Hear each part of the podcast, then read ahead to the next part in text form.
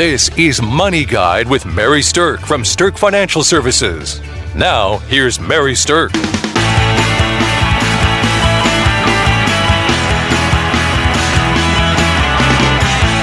Welcome to Money Guide with Mary Stirk, and today we're talking about strategies for investing during a down market.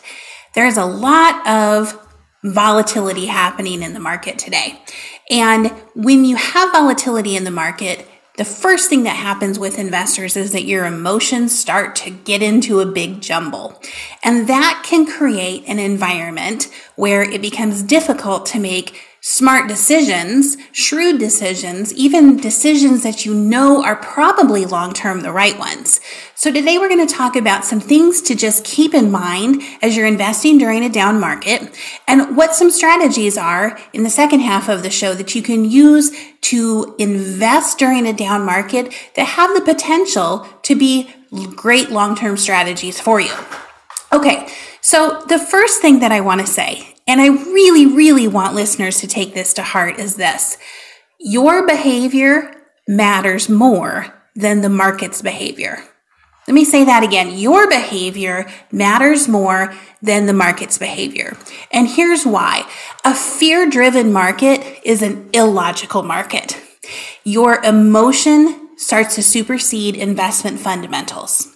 When you take emotion out of investing, you start to look for things like profitability, earnings per share. You start to look at things like long-term returns and things like that. But when you bring emotion into it, you start looking at, oh my gosh, my portfolio's lost this much money, or oh my gosh, I've, I'm down this percent. And the most common emotional reaction to a down market is, well, maybe I should just pull out for a while and then I'll go back into the market when things are looking a little bit better, which is market timing, and that never works. Market timing is usually the worst idea of what you can do. So the thing that I want you to consider is this. When you have an emotional reaction to the markets, you probably should actually do the opposite thing of what your emotions are telling you. Your emotions are telling you, sell, sell, get out, get out, prevent future loss. And the best long-term investment strategy is to just do nothing and to ride it out. Even have the courage to invest while the market is down, because then you can have bought more shares at a lower price and ride the recovery whenever it does happen back up. You have to keep in mind that the market itself is not designed to be short-term investing. It's designed for the long term. And when we say long term, anything that has significant risk in it, we're talking ten years or more for that. So you, you need to keep that in mind when you're when you're creating your investment decisions. The next thing I want to mention is this: patience is an undervalued investment virtue. Fund managers, people who are out there managing the money professionally and do this out, sitting out there in the big companies on Wall Street, they are focused on longer term positioning, not on speculation and not on the short term. What sometimes happens, though, is something that's called herd mentality. Herd mentality means people get crazy, they get nervous, they start selling at the wrong times or when the market's going down, and it forces fund managers to sell shares that they don't want to share, sell. So that hurts their long-term positioning. So the herd mentality in funds can really create a negative impact on investors who actually are staying invested. So for those who can do their part, not freak out, not react to their emotions when volatility hits the market, it actually creates a better environment for the fund managers because they can stay on pace with their long-term positioning. So let me give you a little bit of historical perspective on what I'm talking about with some of this. So the first thing I want to say about historical perspective, and this might just help you kind of keep calm when others are panicking, is that intra-year drops or, or during the calendar year, a drop of ten percent or more has happened in fourteen out of the last twenty-two years. Let me say that again. A drop of ten percent or more has happened fourteen out of the last twenty-two years. That's a pretty significant number of drops. This isn't new. So let me go ahead and kind of tell you a little bit about some of those drops because I think these are important to keep in mind. We'll go all the way back to nineteen eighty-seven, Black Monday. For those of you who've been investing for a long time, you might remember this. There was a one-day percentage fall of twenty point four seven percent. Now that's a monster drop. That made people panic, no doubt about it. And it took two hundred sixty-four days to reach the previous high. But after a year away from Black Monday, the profit in the market was actually twenty-three point one nine percent up after one year. So think about that. Those who sold missed out on the profit, and that lasted less than a year. So it feels so much longer when we're in the middle of it. It feels so scary and like, oh my gosh, this has never happened before when we're in the middle of it. But the reality is this happens with a fairly amazing amount of regularity. Let's talk about one that's been pretty recent. Let's talk about what happened during the pandemic. On March twelfth of twenty twenty, we saw a one-day fall of nine point five percent. And then four days later, on March sixteenth, we saw another one-day fall of eleven point nine eight percent. Now, here's the thing that just makes me smile about this. That March sixteenth drop that we saw, it took only nineteen days to get back to our previous high, and the return after one year, get this, was sixty-six point zero seven percent on the S and P. This is according to some information that I pulled from Hartford, and I mean, when you think about that, a one-day drop of eleven percent, oh my gosh, that is scary. That does create panic, especially when the pandemic was making us kind of freak out about a lot of things. But only taking nineteen days to reach the previous high, and then a year later being sixty-six point zero seven percent up in the S and P five hundred. Can you imagine if you would have sold at that low point and missed that recovery? And that's the thing that I'm saying when I talk about your behavior matters more than the market's behavior. Your behavior of hanging in there through the highs and the lows, that's the ride of the market. That's the type of investor behavior that really tends to pay off in the long run. So these bear markets, you know, when we go down over twenty percent in the market, that's the definition of a bear market. These bear markets are a normal part of investing. So I looked at some bear market history, and I can see that it happens, you know, quite a few times. And I looked at some of them since, you know, nineteen twenty-eight, which was the Great Depression. And then I looked at them all the way through twenty twenty-one. And here's something that I found that was kind of interesting. The average of these bear markets was down thirty-five percent for that time, thirty-five point six two percent. And the length of the average bear market was two hundred eighty-nine days, less than a year. So let's think about that for a minute. When I say that investing is a longer-term journey, and that you really probably should have a time horizon on anything with any type of moderate, moderately aggressive or aggressive risk tolerance, a time horizon of at least ten years. If our average bear market lasts less than a year, then you can see where the whole axiom of buy low, sell high makes sense, hanging in there through market volatility makes sense, and not trying to time the market makes sense. So thinking about those things really, really should bring together the idea that shrewd investing, smart strategies, things that tend to make sense for the long run are not emotionally driven.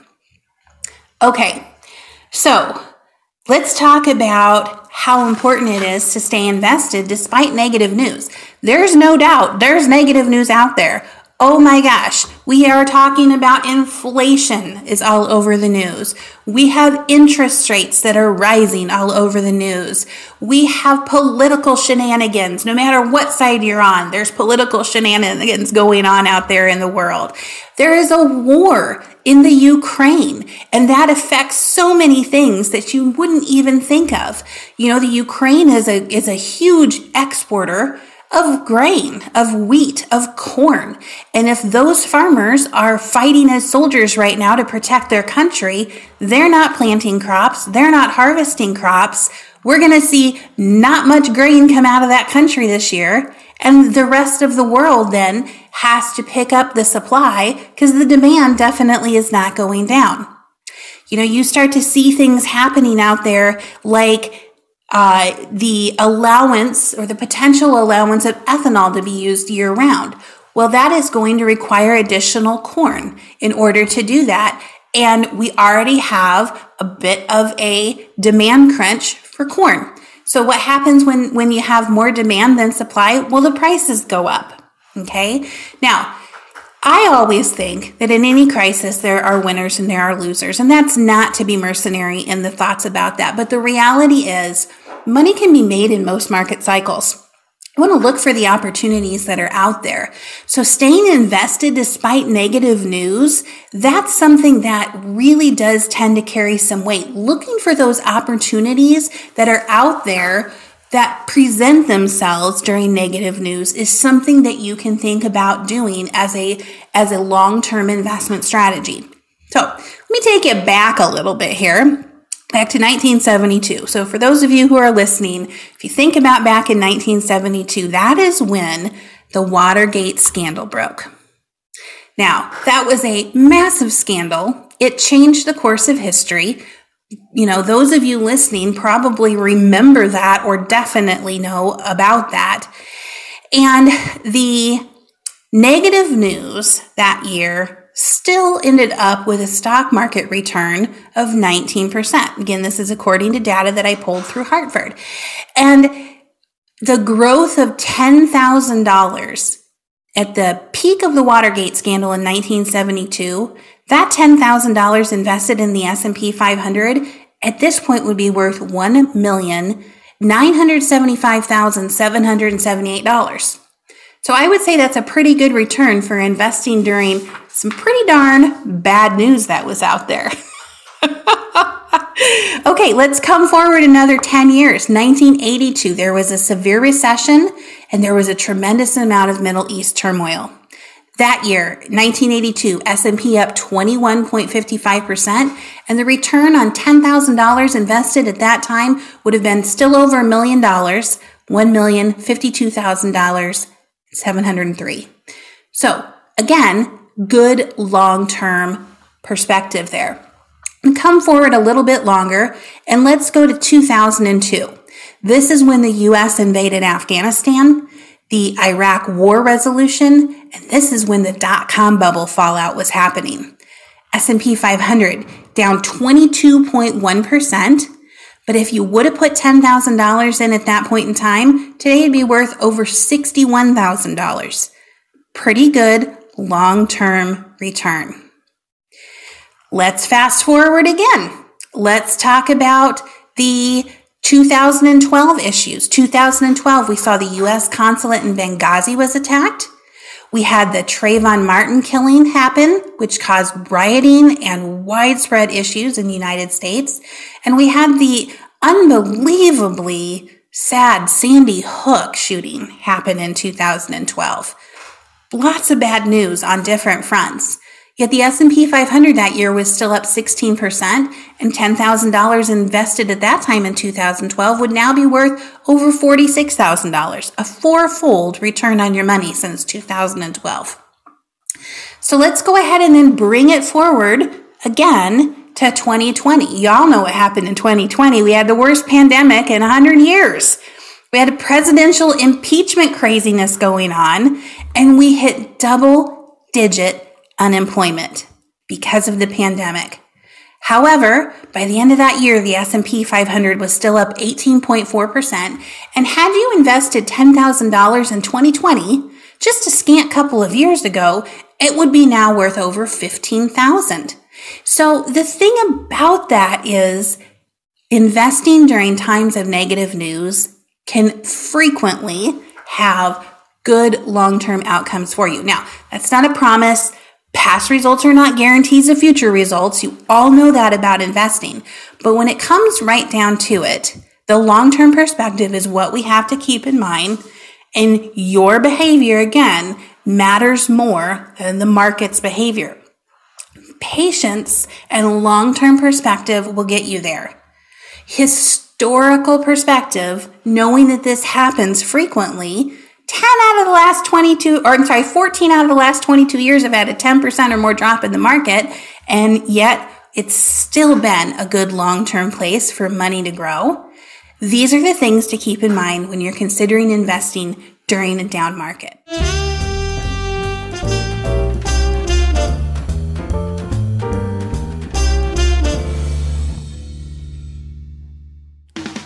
Congratulations to Mary Stirk and the team at Stirk Financial for earning a spot on two Forbes lists, Forbes Best in State Wealth Advisors and Forbes Top Women in Wealth for four years running.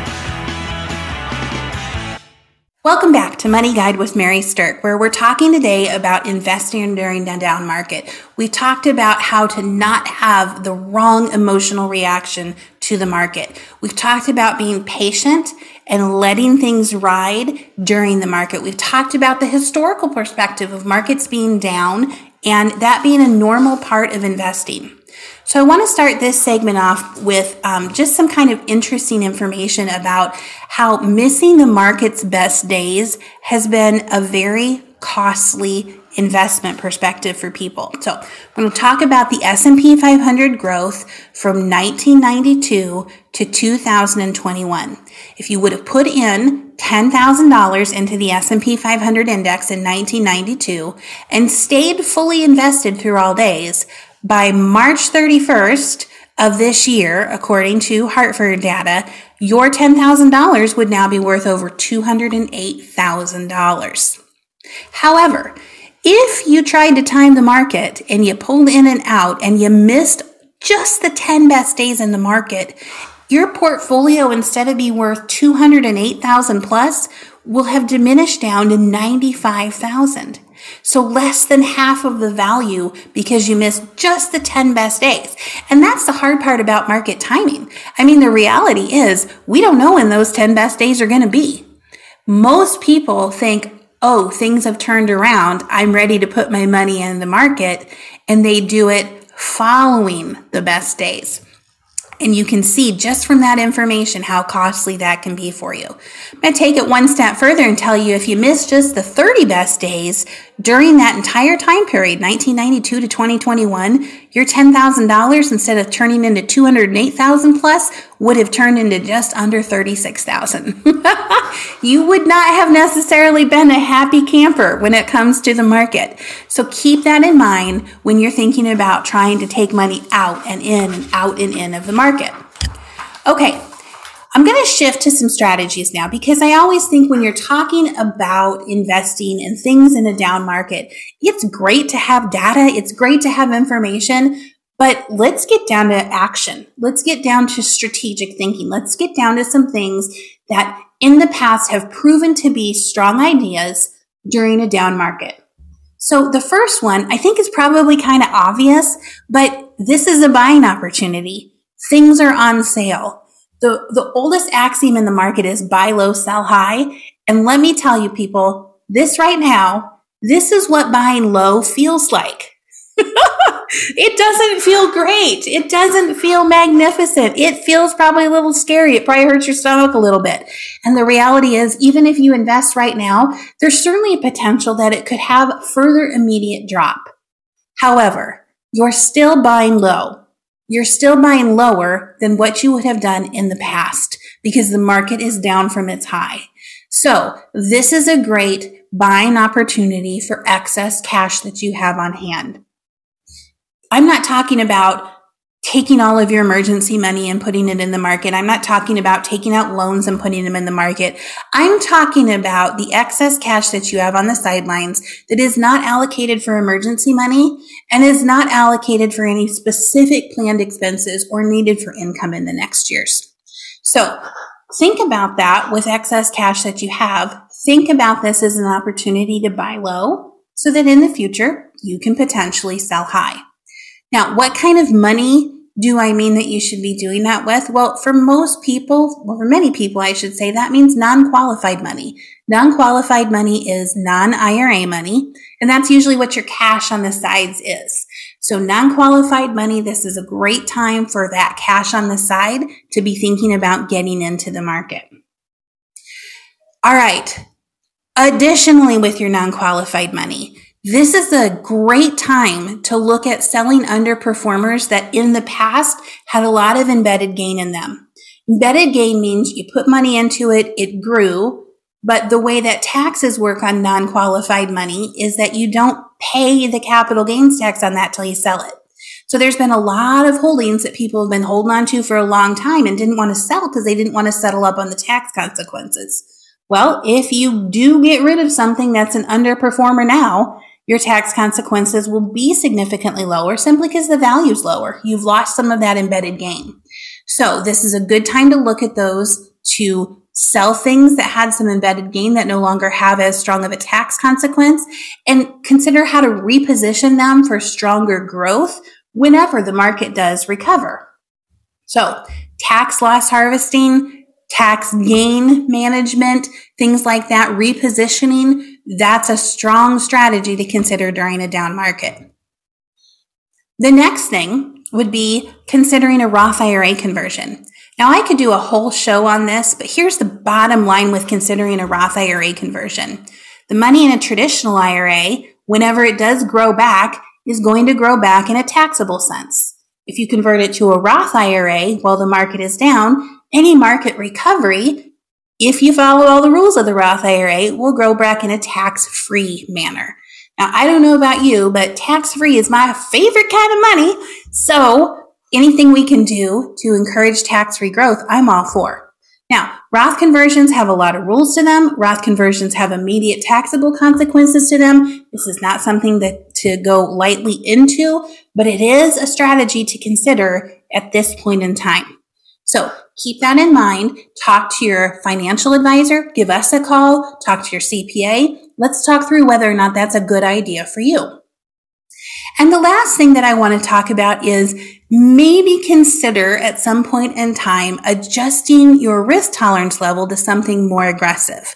Now, this is not for the faint of heart. This is not for super conservative people. But those of you who are more moderately aggressive or aggressive on your risk tolerance levels, if the market is down, you could consider at some point taking a piece of your more conservative portfolio and making it a step more aggressive so that you have a little bit more on the equity side or the stock side as the market tends to recover. Now, again, that's something you should have discussions with your financial advisor about. It's something that you should get some information about. It's not something to be done lightly and certainly not with all of your portfolio, but it is a good potential money-making or profit-making strategy to consider while markets are down, especially for money that you're not going to need for the long term. So there are some strategies that you can consider putting into place when it comes to investing during a volatile market. So let me go back over those real quick. Non-qualified, buying opportunity, great idea.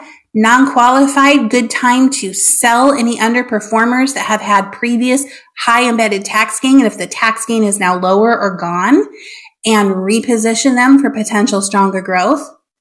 I R As, consider Roth I R A conversions right now. And for any type of money, consider if you're more aggressive, moving towards something that is a little more aggressive to ride up the recovery whenever it happens. Let me just throw one other one in there since I do have a quick minute before we end the show. This is also a good time to think about increasing your contributions to your retirement accounts. So if you're doing monthly contributions, say into your four oh one k, if you're doing monthly contributions into any type of investment account, consider bumping it up a little bit. Why? Because you're buying low. You're buying more shares with that same dollar amount of money. That's making good use of dollar cost averaging strategies and is likely to have a good payoff for you in the long run. All right, so that's our show for today. It's been great visiting with you. I hope that this information has been helpful for you as you think about what to consider during a down market and even strategic thinking about how to set yourself up for a profitable, potentially profitable long run. All right, thanks for listening to Money Guide with Mary Stirk. The views expressed are not necessarily the opinion of your audio provider and should not be construed directly or indirectly as an offer to buy or sell any securities or services mentioned herein. Investing is subject to risks, including loss of principal invested. Past performance is not a guarantee of future results. No strategy can ensure a profit nor protect against loss. Please note that individual situations can vary. Therefore, the information should only be relied upon when coordinated with individual professional advice. Securities and investment advisory services are offered through Woodbury Financial Services Incorporated. Member FINRA S I P C. Insurance offered through Stirk Financial Services, which is not affiliated with Woodbury Financial Services Incorporated. Neither Woodbury Financial Services Incorporated nor its representatives provide tax or legal advice. You should consult a qualified attorney or tax professional to answer your specific questions. Stirk Financial Services is located at three fifty Oak Tree Lane, Suite one fifty, Dakota Dune, South Dakota, five seven zero four nine, and can be reached at six oh five, two one seven, three five five five. Forbes Best in State Wealth Advisors list includes ten recipients per state. The award is based on qualitative and quantitative data, rating thousands of wealth advisors with a minimum of seven years of experience and weighing factors like revenue trends, assets under management, compliance records, industry experience, and best practices. The award is not based on portfolio performance or client reviews. There is no fee in exchange for rankings. Third-party rankings and recognitions are no guarantee of future investment success and do not ensure that a client or prospective client will experience a higher level of performance or results. These ratings should not be construed as an endorsement of the advisor by any client, nor are they representative of any one client's evaluation.